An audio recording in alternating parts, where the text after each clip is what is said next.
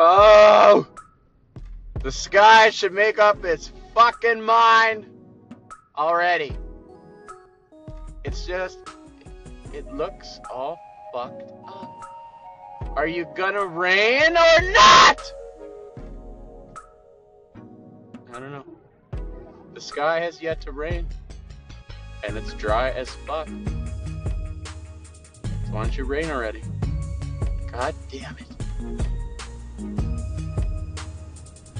Get ornery when it doesn't rain for a while, but then people get ornery when it rains for a while.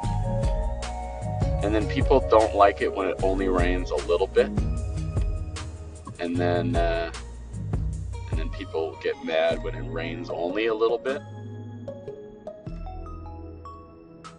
People get mad unless it's a perfect situation, and then when it's a perfect situation, people get mad about um, why it wasn't this perfect last year, or they complain about how it's not going to be perfect next year.